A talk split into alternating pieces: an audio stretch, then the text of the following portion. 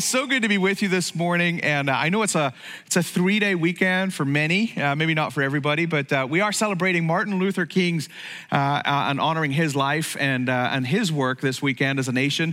And we want to take a time to you know just kind of stop and reflect upon that. I don't know about you, but you know, oftentimes you know Memorial Day, Veterans Day, you know Labor Day, you go through kind of the holidays, and you're like, I appreciate the day off, but like, do we ever stop to think right about what we're actually honoring and celebrating? And I, as I reflect upon Dr. Martin Luther King and uh, his life, his work, and uh, what he was uh, striving for, you know, and I think about our nation and divisions in our nation, uh, I'm reminded of what God has invited you and I into in, in the story that God's invited us into. You know, the Bible teaches us when, when we give our life to Jesus, we're not just uh, kind of you know, me and Jesus and that's it. The, the Bible teaches us that actually we're being formed into one new humanity. And he actually says that there's neither Jew nor Gentile, rich nor poor, slave nor free, male nor female. And, and what, the, what the Apostle Paul was talking about in Ephesians was that there's this rich diversity in the kingdom of God, but everything is unified around Jesus. And I think that's our heart as a church, isn't it? Uh, that we want to be a church with rich diversity and people from all kinds of walks of life and, and, uh, and, and backgrounds and different races represented in our church, different cultures represented in our church. How many of you appreciated Josue praying in Spanish? Last week. And uh, man, that was such a beautiful, I had a number of people come up to me afterwards and be like, man, that was such a moving moment. You know, we want to be that kind of a church. Uh, and I think that um, I'm reminded this weekend uh, when I think of Dr. Martin Luther King, I'm reminded of the words of Jesus that we're to love one another as Jesus has loved us, right? And uh, we're committed to being that kind of a church. So we celebrate his life and his work uh, this weekend. Uh, how many of you have been, uh, how many of you, how are you doing on your, uh, your New Year's resolutions? Oh, it's quiet in here. I lost four pounds this week. I told you I was going to be accountable. You know, I'm not here next week. Uh, I'm preaching at another church. Pastor Aaron's going to preach here next week. So in two weeks, maybe I will have lost 10 pounds and you won't recognize me when I come in. You know, you're like, who's that new guy? You know, but, uh, but uh, we've kicked off the year uh, with a season of prayer and fasting. And I don't know if you had the opportunity uh, to pick up one of these little brochures. We've also got uh, on our website at Seek First, um, so slash Seek First at the end. Um, we've got a whole bunch of resources, but this has been such a great tool. I've talked to so many of you who are fasting and kind of treating this season maybe a little bit differently than you have in the past. And uh, this has been a great resource. You know, uh, this week we just took the time to breathe. Can, I, can we all just breathe? Man, just good to breathe. And then on, on Tuesday, we drank, um, increased our water intake. Anybody drinking more water this year, right? And uh, excluded some junk food and sugar on Friday, how, or on Wednesday. How was that? You know, maybe I should ask, how are you doing on Thursday? you know, a little cranky, right? Um, but, but what we're doing is, it's not just that we're going on a diet together. That's not what we're about. What we're doing, and we talked about this last week, that we are setting ourselves, we're dedicating ourselves um, to the Lord this year. And uh, this was just a little resource to kind of help us get to a place of just fasting and praying. And for many of us, it's the first time. And uh, we actually gathered um, elders and our staff. We fasted on Wednesday, and then we gathered together in the community room on Wednesday night, and man, did we have a great time of prayer and worship and just standing in the gap, interceding, giving ourselves to Jesus, and just dedicating ourselves as a staff and as an eldership this year because uh, we want to we want to seek Him. We want Him to have the highest place, right?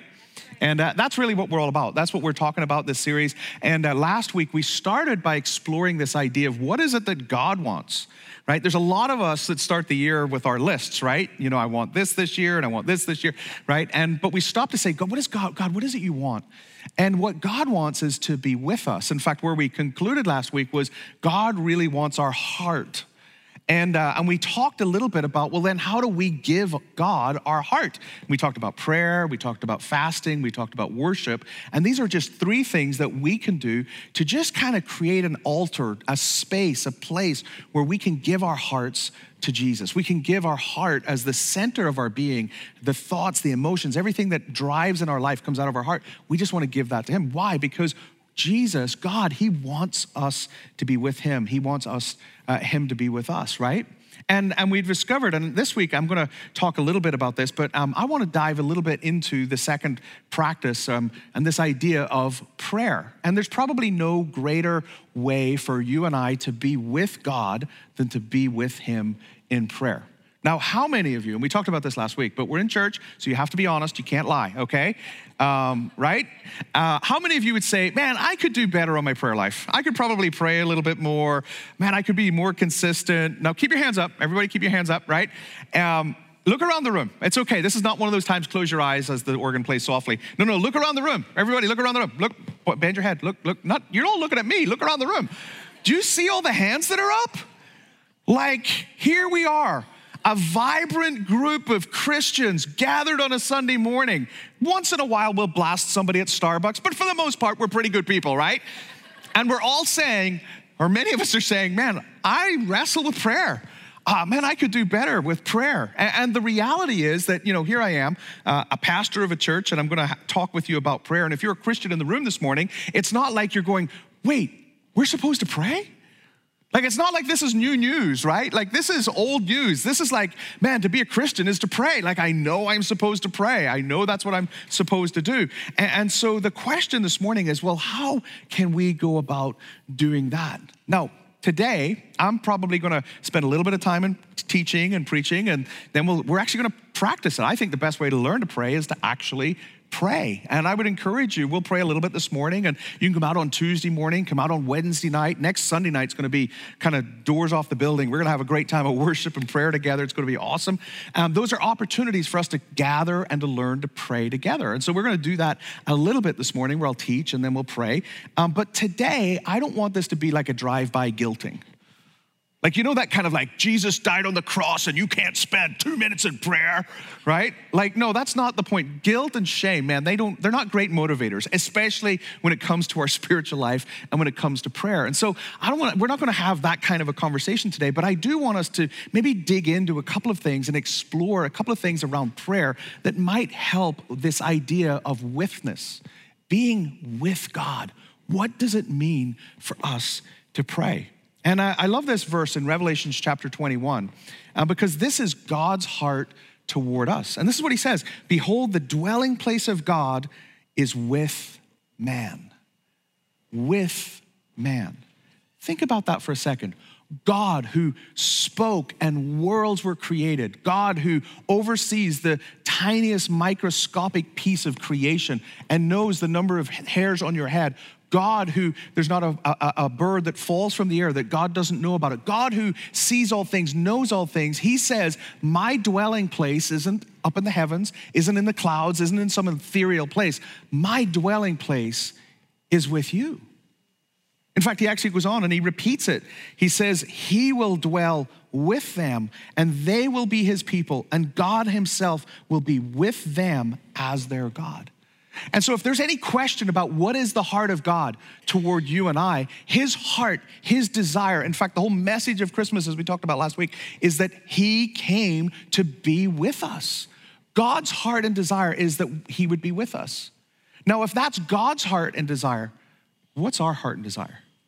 Do we desire to be with him? Or is it a case of, man, I got it all under control? I got it all figured out. Anybody? Anybody? Anybody? No, right? There's not one of us that's got life all figured out.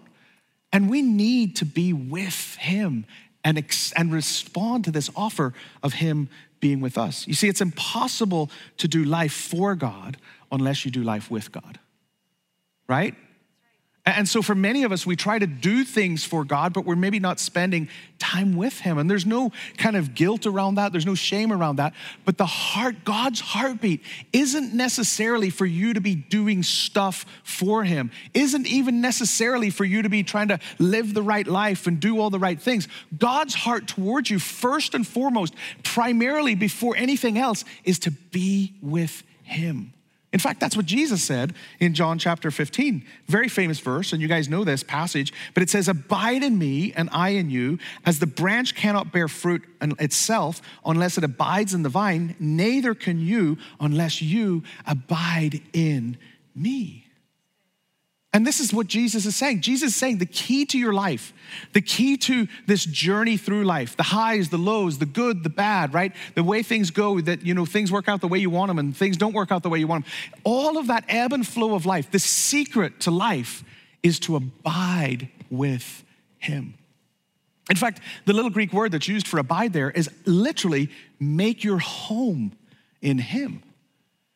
And so there's this idea that's being conveyed by Jesus in John chapter 15 that God wants you to make your home in Him. God wants you to be with Him. God's heart's desire for you and for me is that we would be with Him. And I think the greatest practice of withness, the greatest practice of being with God is prayer. But the challenge is that you and I, as human beings, have made that kind of complicated, like we do with most things, by the way right? We overcomplicate them. And then we make them into all these things that, that man, I, it's just not, wasn't meant to be that complicated. It wasn't meant to be that difficult. That it, maybe it was supposed to be something a whole lot easier, a whole lot simpler, and a whole lot more about being just with God. There was a guy in the 1600s, his name was Brother Lawrence. And uh, some of you have maybe heard of Brother Lawrence because he wrote a very famous, a classic Christmas or Christian book called Practicing the Presence of God. How many of you have heard of Brother Lawrence, heard of that book? It's a great book. A lot of you have heard of that book. And, uh, and Brother Lawrence was in the 1600s in Paris, France. And uh, he was one of these monks that had, he wasn't like a, a special monk that was like going out around the world, or he didn't have like these special titles or special things that he did. He was like this menial monk that his job at the monastery in Paris was just to take care of the grounds, to do the dishes, rake the leaves. That was his life. And this is what he gave himself to, that he was in the service of God. I'm going to give myself to just menial, normal, routine, mundane tasks. But Brother Lawrence figured out pretty quickly, he says, you know what, if I'm going to do all of these things, I'm not going to do all of these things alone. I'm going to do them with God. In fact, he, he wrote this in his book. He said, We ought to act with God in the greatest simplicity, speaking to him frankly and plainly, and imploring his assistance in our affairs, just as they have or just, sorry, just as they happen. And basically, what Brother Lawrence was saying was as I go about my daily routine, I'm just gonna be in God's presence. I'm, while I'm washing the dishes, I'm gonna talk to Jesus about some things. While I'm working on my car, while I'm mowing my lawn, while I'm raking my leaves, not that he was doing any of those things, maybe raking the leaves, but not mowing the lawn and fixing the car. 1600s in France, they didn't have cars. Anyway, some of you are catching up. But um, point being that Brother Lawrence just said, whatever I'm doing, I'm just going to abide. I'm going to make my home with God. I'm going to talk to Him as I go through my day. And some of you maybe don't even think about God in that way, or we get so busy and life gets so crazy and so chaotic that we don't just stop to say, you know what, I, I could just talk to God about this right now. I could just walk through my life. I could just enjoy and delight and be with Him and talk with Him and, and, and, and just kind of have conversation with Him about these kinds of things. In 1982, uh, the Reverend Billy Graham, he was invited to do an interview at the Today Show. And uh, he shows up in his car and he's got his assistant there. And uh, as he kind of walks into the NBC building there in Rockefeller Plaza or thereabouts, and uh, he walks in, and, um, and uh, there's a producer of the show that meets uh, Reverend Graham and the assistant there. And uh, the producer of the show says to the assistant, he says, Listen, um, we've created, we have a special room set aside just for Reverend Graham, and he can go pray there before he comes in and does the interview, you know, kind of national interview on the Today Show, all the rest of it, you know.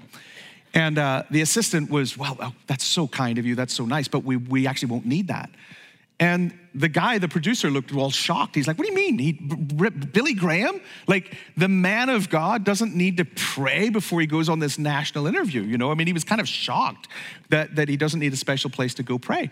And, and the assistant goes, Well, the Reverend Graham, uh, when he got up this morning, man, he was praying. When he took a shower and he got dressed and he was eating his breakfast, even in the car ride over here, he was praying. In fact, more than likely, he's going to be praying the entire year, entire time through the interview.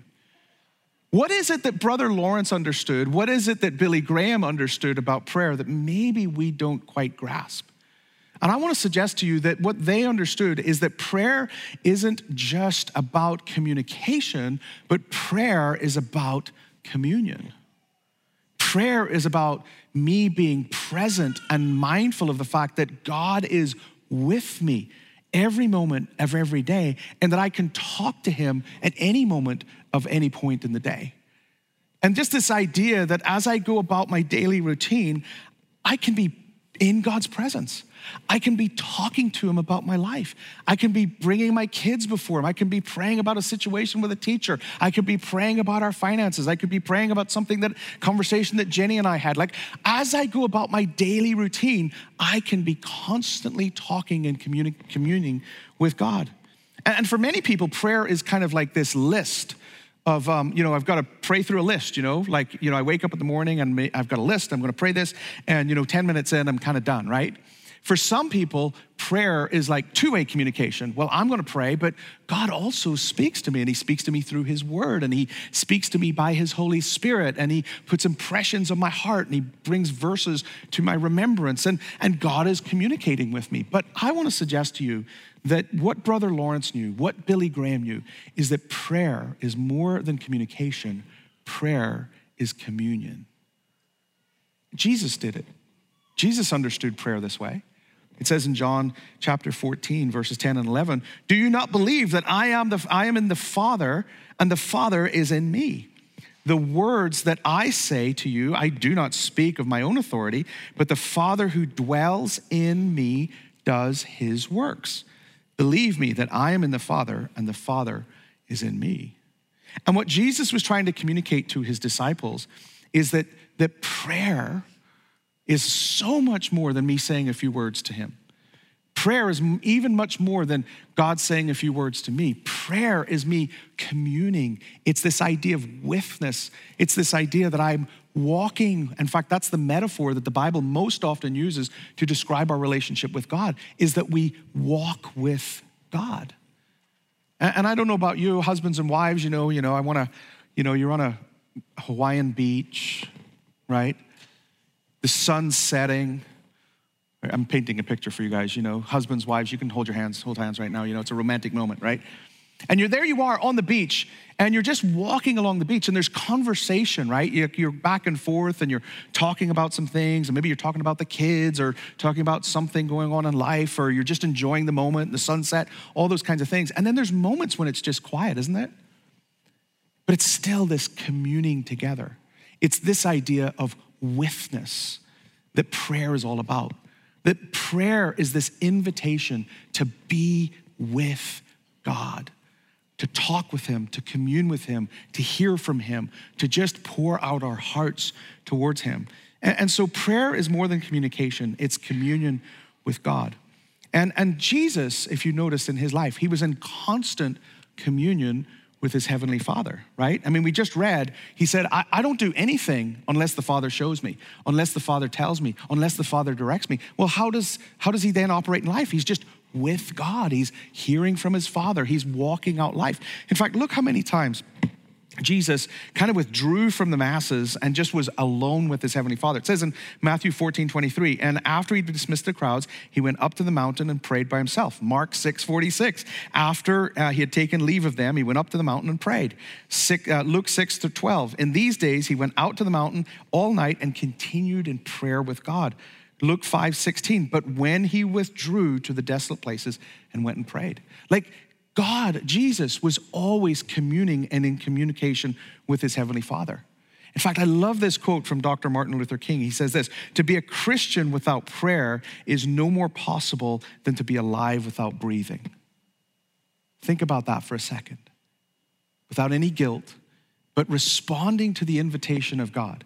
To be a Christian without prayer is no more possible than to be alive without breathing. And God wants us, and we started the week out by just talking about breathing. God wants us to breathe Him in as, as Dave was leading us at the end of worship. God wants us to delight in His presence and to enjoy Him. But the challenge is that for many of us, there are things that crowd in around that sense of withness.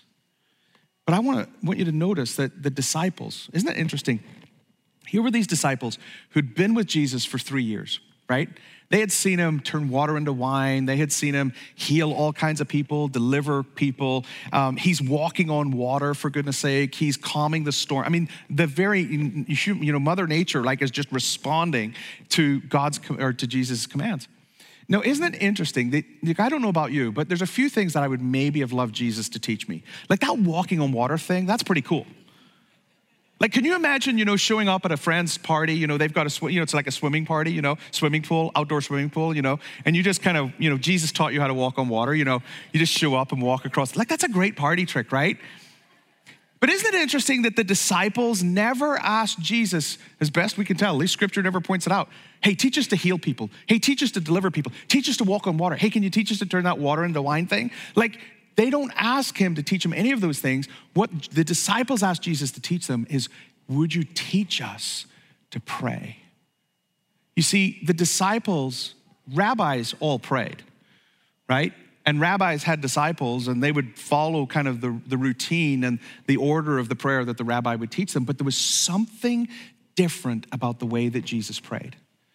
And I'm suggesting to you, in fact, more than suggesting, I think that the Bible makes it really clear that what was different about Jesus was that prayer wasn't communication, prayer was communion. Prayer, prayer was withness, being with his heavenly Father.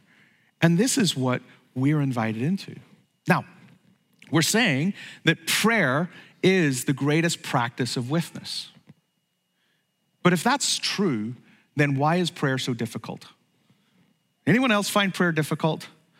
Like anyone else find like, you know, like you're five minutes in and you know, oh, there's a there's a bird out there. Oh yeah, look at that. Oh, and there's a squirrel. Wow, look at that. I didn't know we had squirrels. Oh my gosh, the coyote just ate the squirrel. That's terrible, right? Like, like we're so easily distracted, aren't we? Like it's just crazy. Why is it that prayer is so difficult for us? Well, I want to give you a few suggestions, and, and as we unpack them, just I think a few things that might help us when it comes to prayer. Number one, prayer is so difficult because you and I are in a spiritual battle. The Bible tells us that we wrestle not against flesh and blood, but principalities and powers. And doesn't it stand to reason that if God's greatest heart, his desire of his heart is for you to be with him and for him to be with you, that then the enemy and your own heart, your own flesh, your own sinful nature, man, all of those things would align against you to resist you praying. Resist you spending time with your Heavenly Father. Resist this idea of withness. And so it only makes sense because we're in a spiritual battle that the enemy, our flesh, the world in which we live, would use every means possible to get us to be distracted and, and, and, and not spend time with our Heavenly Father. Uh, now, interestingly, uh, in Daniel chapter 10, right, and some of you were like, yeah, I knew he was going to Daniel spiritual warfare. That's when they, you know, Daniel was praying and he was believing the Lord for an answer. And it like took three weeks. It was 21 days. And, and, uh, and finally an angel shows up and the angel says, Hey, from the very moment you started praying, God sent an answer. But we, I ran into this prince of Persia, this spiritual or territorial spirit that was kind of resisting me in this area. And then God sent Michael. The big guns had to get involved and Michael showed up and, you know, kind of laid some wood on the guy and he was out and I was able to come and deliver your answer. So here we are. And the point that Daniel wants us to understand, and the point that we're being taught through that, is that we live in a world. Now, of course, we're so kind of, you know, Western that, you know, we're very kind of empirical. And, you know, if I can't see it, touch it, sense it, whatever, then it can't be true. But the reality is that we live in a spiritual world and we're in the midst of a spiritual battle. In fact, in Ephesians chapter 6, and you're familiar with this passage of scripture, it talks about putting on the whole armor of God. And, some of you maybe pray that. Some of you have spent time, and, and that's part of your prayer life. You know, each morning I put on the helmet of salvation. Lord, would you protect my mind? Would you kind of help my thoughts not to be my thoughts, but to be your thoughts? Lord, I want to set my mind on the things above, not on the things below. Lord, I put on the breast, breastplate of righteousness. Lord, protect my heart. Lord, it's your righteousness, not my righteousness. My righteousness is filthy right, right? Like we put on all of this armor for a purpose. Like, how many of you have ever been like gone paintballing? Anybody? We had, a, we had a few more in the first service. That's okay. You know, uh, maybe you've been in the military, right? And you go to a foreign field, and, and whether you're paintballing or in the military, you put on the armor, right? You put on the helmet, you put on that kind of plasticky breastplate thing, you know, that I'm thinking, man, I hope this thing protects me from that pellet, you know. And, and why do you put that on? You put that on because you're going into battle and you're going to stick it to your friends and get them as much as you can, right? Like, like this, this is how we do, right? So the point is simply this why do you put on the armor? Why does the Bible in Ephesians chapter 6 teach us to do that? Because you and I are in a spiritual battle. And here's what's so interesting because many of us maybe think, well, yeah, you know, put on the armor, that's great, but I'm not really in a battle, you know? Um, Uh, some of us think, I am in a battle and I got to battle this person and that person and this and that, no, right? No, no, no. Spiritual battle, spiritual battle, everybody. And as we put on this spiritual armor, it's because we're going into a spiritual battle. And here's what's interesting at the end of that passage in Ephesians chapter 6, it says this in verse 18 and pray in the Spirit on all occasions with all kinds of prayers and requests. With this in mind, be alert and always keep on praying for all of the Lord's people. Look at that.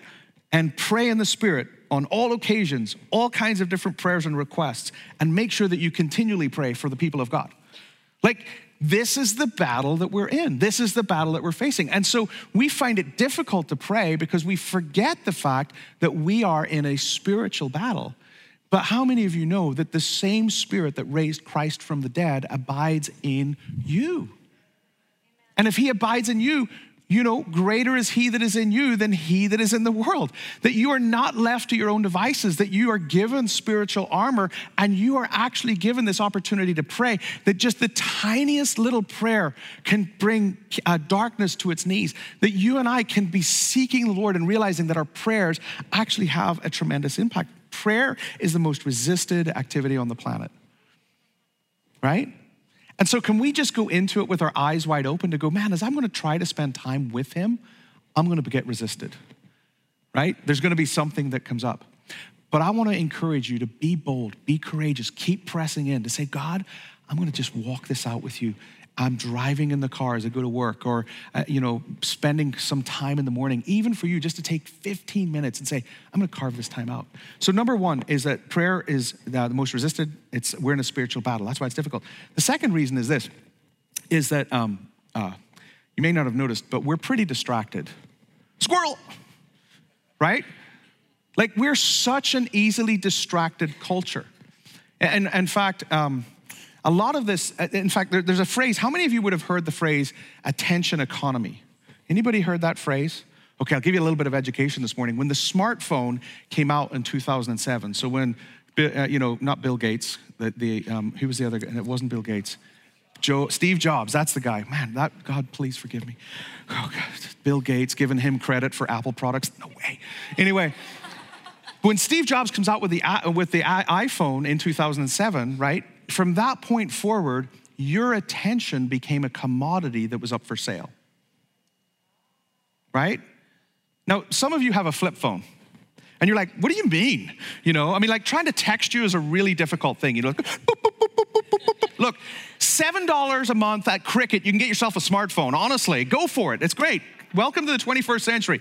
Anyway, the point being is that when the smartphone came out, that, that what started was the attention economy, which basically means that your attention is a commodity that is up for sale. Think about this for a moment. Have you ever been in a conversation with your spouse? Uh, for me, it goes something like this Honey, I really need a pair of those Blundstone boots. They're just so cool looking, you know? And then I go on my social media like an hour later, and all of a sudden there's like Blundstone boots on my on my social media feed. I'm like, were they listening to me? Like, what is going on here, right? Or, or you may not be aware of this, and I hope I'm not going to ruin this for you, right? But if you play, you know, games on your phone, how many of you play games on your phone? Solitaire, we can go old school, and Angry Birds, right? All those kind of games, right? You need to understand that the developers behind those games, they know how long you will spend on a level before you will give up right? And so you, you, you play that level and you fail, which is very common for me. In fact, I was doing this yesterday. I was laying on my bed and I was playing solitaire, you know? And, uh, and every time I fail, I have to go back through a set of ads, right? And then I get to play that level again, right? And I keep playing it and I'm just about to go, I think I'm done. Or, or maybe, I don't know about you, but this is how I do it. Um, if I win, then I'll be done. Anybody else do that, right? If I win this round, then I'm done, right? The point is that this is it's terrifying and fascinating but developers of these games know just how long you will stay on that game or stay on that level before you give up. And so right before you're about to give up they let you win so that you'll go to the next level right? Kind of scary. But the point that i'm simply trying to make is that we live in a world that is after your attention because if it can get your attention it'll get your affections And that all of a sudden we become, I need that stuff, or I'm going to just spend a little bit more time. Or, you know, like honestly, last night, um, Jenny came home from, from being out with a couple of ladies, and, and she came home, and I, I was like, man, I just feel like I wasted my day today. You know, like I played solitaire like all day today, right? Like, you know, it's like, what a waste, right? And, and the point that I'm simply trying to make is that we live in an attention economy that's always going after your attention because if it can get your attention, it can get your affection. And God is after your attention. Why? Because He's after your heart. God wants your heart. And, and quite frankly, God shapes us in the quiet. When we're willing to remove ourselves from the distractions of life when we're willing to remove ourselves from all the buzz, all the information, all the news, all of the advertising, all of the stuff in our life that we're just inundated with probably a 100,000 pieces of information each and every day. Where do we create space where we just remove all of that stuff and say, I'm just with you, Jesus? I'm gonna be with you. And honestly, for some of you, it means, man, we gotta carve out some time. For some of you, it means, man, I'm gonna get a journal. For some of you, it means, I'm not gonna read the Bible on my phone anymore. And I'm not knocking technology. I have an iPad and an iPhone and all that stuff. I'm not knocking it. But maybe, just maybe, set the technology aside, get yourself a Bible and a journal, and just spend some time in a quiet place, just reading, writing out your prayers, asking, Lord Jesus, I just want to be with you. In fact, this is what Jesus actually taught us. He says in Matthew chapter 6, it's like Jesus knew the smartphone was coming. You know, I mean, it, the Bible says that he goes ahead of us to prepare a way for us. And so he knew that we were going to be distracted. In fact, this is scary. Do you know that the average um, attention span of a human being is now eight seconds? 20 years ago in 2020, or sorry, in 2000, so 21 years ago, it was 12 seconds. We have lost uh, a third of our attention span over the last 20 years because of the smartphone and how distracted we get. Now, that's bad news because a goldfish has an attention span of nine seconds. I mean, just to make you feel good. But Jesus knew this. And look what Jesus said to us in Matthew chapter 6 when you pray, not if you pray, when you pray, go into your room, close the door, and pray to your Father who is unseen. Then your Father who sees what is done in secret will reward you openly. Isn't that what Jesus did? When Jesus left the crowds and went up into the mountain, when Jesus got up early in the morning and just kind of went out into the desert and just spent time with his heavenly Father, what is it that the Holy Spirit's asking you to do? Is it 15 minutes tomorrow morning before anybody else gets up? I'm going to set the alarm. I'm going to get up before anybody else. I'm going to carve out a space. I'm going to go into my office. I'm going to go to my favorite chair. I'm going to have my Bible sitting there the night before. What is it that you're going to do to remove distractions so that you can be with your Heavenly Father? Cue cell phone. Sorry, that was bad. Sorry, whoever that was, I apologize. Um, so, okay, so prayer, right? Why is it so difficult? Spiritual battle Number two, uh, because we're distracted. And then the last thing is this is because we don't always believe that God really hears us. You know, many of us grew up maybe with a dad who was, man, he was a good man, but you know, it was kind of like, do what dad says, just fly beneath the radar and everything will be okay, right? Like, don't go to dad, keep asking him stuff. And many of us kind of grew up with maybe dads like that. Maybe it's unfair of me to say many, but some of us, at least in this room, have done that. And there's all kinds of reasons that maybe we believe in our heart of hearts, man, God, are you really hearing me? I, I feel like that sometimes. Because sometimes I've prayed about something and I've prayed about something and I've prayed about something and I go, God, do you really hear me? Like, God, I just wish I could see you. I just wish I could hold your hands. I just wish I could just be in your presence. And God's like, I'm here. But many of us believe that, man, God, do you really hear me? And the reality is that God does hear us. But God hears you. When you pray, when you talk to Him, He hears you. Look, look what it says over and over again. And I could have 30, 40, 50, 60 verses that would probably say this. Psalm 34, 17, when the righteous cry for help, the Lord hears and delivers them out of all their troubles. His unfailing love continues forever. Psalm 18, 6, in my distress, I called to the Lord. My God, I cried for help. From the temple, he heard my voice, and my cry to him reached his ears. Jeremiah 29, 19 or 12. Then you will call to me and, and, and come and pray to me, and I will hear you. Hebrews 4:16 Let us then with confidence draw near to God to the throne of grace that we may receive mercy and find grace to help in time of need. God hears your prayers. God hears you. God hears your, your prayers. He hears your heartbeat. He hears the things that, that, that are going on in your life. And the reality is that we've got to overcome this hurdle of feeling like, well, God, you know, and there's the key word feeling like God doesn't hear us. When clearly His word says over and over again, He hears me. God hears you. He hears you. He sees you. He knows you. He's for you. And I think that kind of mindset changes our whole disposition when it comes to prayer. In fact, his disciples would come and say, Jesus, would you teach us? And you know what I'm going to read, you know, because Jesus responded by teaching them what we now call the Lord's Prayer. And it says, Our Father in heaven, hallowed be your name. Your kingdom come, your will be done on earth as it is in heaven. Give us this day our daily bread and forgive our debts or our trespasses as we forgive those who have trespassed or have debt against us. And lead us not into temptation, but deliver us from evil. So here's what I want us to do. Rather than me talk about prayer, and we'll talk some more about this, Pastor Aaron's going to kill it next week and do a great job of teaching us some more about prayer. But rather than me talk about prayer, I want us to just spend some time in prayer.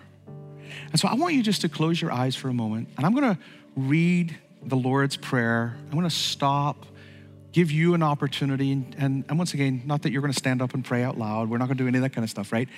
But this is an opportunity for you just to be with God. And he said, Our Father in heaven. And I want you to think right now about God as your Father. God, who, as a good Father, has good intentions toward you. The thoughts that He thinks toward you are good. He has a future and a hope for you. Maybe you didn't have a good dad, and man, make that a matter of prayer. God, I didn't have a good dad. Would you, would you teach me what it is to have a good heavenly father? Maybe there's some distance. Lord, I feel distant.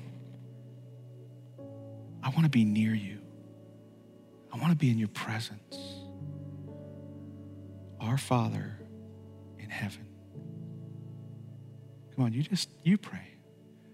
And you're just saying, Lord, I want you. You are my Father. Boy, do I need a good Father. One that watches over me and cares for me and even goes ahead of me, prepares a way for me. In my rising up and my laying down, He's with me always. Our Father in heaven, hallowed be your name. God is ultimate. God is holy, holier, holiest. His is the name above every name. He is the King of kings and the Lord of lords. Just list some of the ways that you're so you're just so grateful for God, for his forgiveness, for his loving kindness. Maybe there's something this week that you just want to worship him, exalt him for something that happened. Hallowed be your name. The name above every name.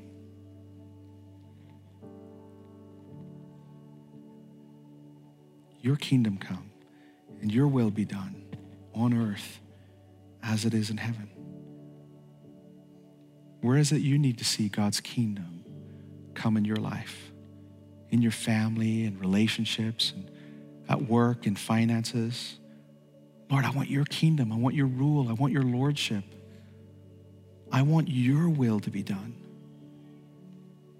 Where is it that your heart needs to surrender? Is there an area of your life that, Lord, man, I got to give up my will. I want your will to be done. I want to follow your way. Just surrender. Give those things over to God right now. I surrender all, every area. I want you not just to be Savior, but to be Lord and for your kingdom to be what rules and reigns in my heart and my mind and my time and my priorities.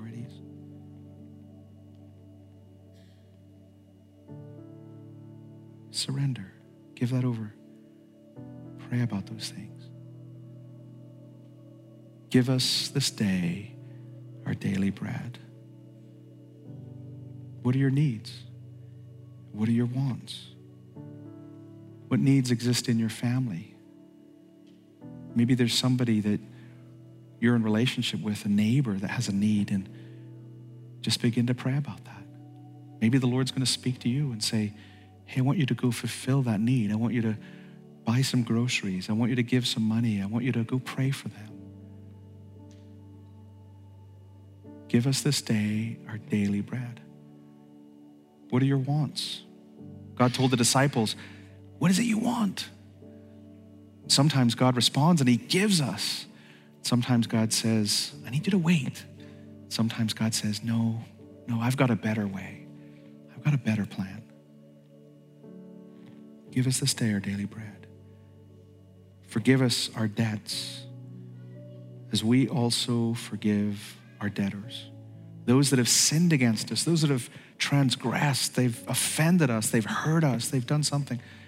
But in the same way, we, we've done the same to God. And so, Psalm 51 Search me, O God. Go into my heart, the very crevices of my heart. Is there anything that I need to be forgiven of? Is there anyone I need to forgive? Is there anyone that, man, I'm going to have to go and ask forgiveness of of them? See, God's tender, God's gentle and lowly, He's merciful. Bible says when we draw near to Him, even with these things that are so painful, so hurtful, so just difficult, when we bring them to Jesus, it says He draws near to us. He begins to do work in us, and He begins to do work in those relationships. So, Lord, we forgive. We ask forgiveness. And then last, it says, lead us not into temptation but deliver us from evil. Man, are there some specific temptations? Are there some sins that, man, are troubling you over and over? Man, I just seem to wrestle with that. Lord, I need your help. I need your deliverance. I need your help not to even give in to that temptation. Lord, I need that spirit that raised you from the dead. That same Holy Spirit abides in me, strengthen me, give me the power to overcome sin. And then that word, amen. So let it be. Pray for God's blessing. Pray for God's favor. Pray for God's grace and His goodness towards you. And so, Lord, we do that right now. We simply ask you for your blessing and your favor. Lord, as we give ourselves to you, as we surrender our hearts to you, as we offer ourselves as a living sacrifice, as we make our requests and we forgive others, Lord, as we do all of these things, Lord, we're asking for your blessing and for your favor in a world that is so harsh, that is so broken, that is so devastating to so many different people in so many different ways. Lord Jesus, we're asking for your blessing to be upon your people. That, Lord, we could walk in the blessing and the favor of God, that even in those moments when life doesn't go as we anticipate it to go, we can still say, God is good. He has blessed me through Jesus with every spiritual blessing. And so, Lord Jesus, we simply say thank you for this time with you. In Jesus' name. And everybody said,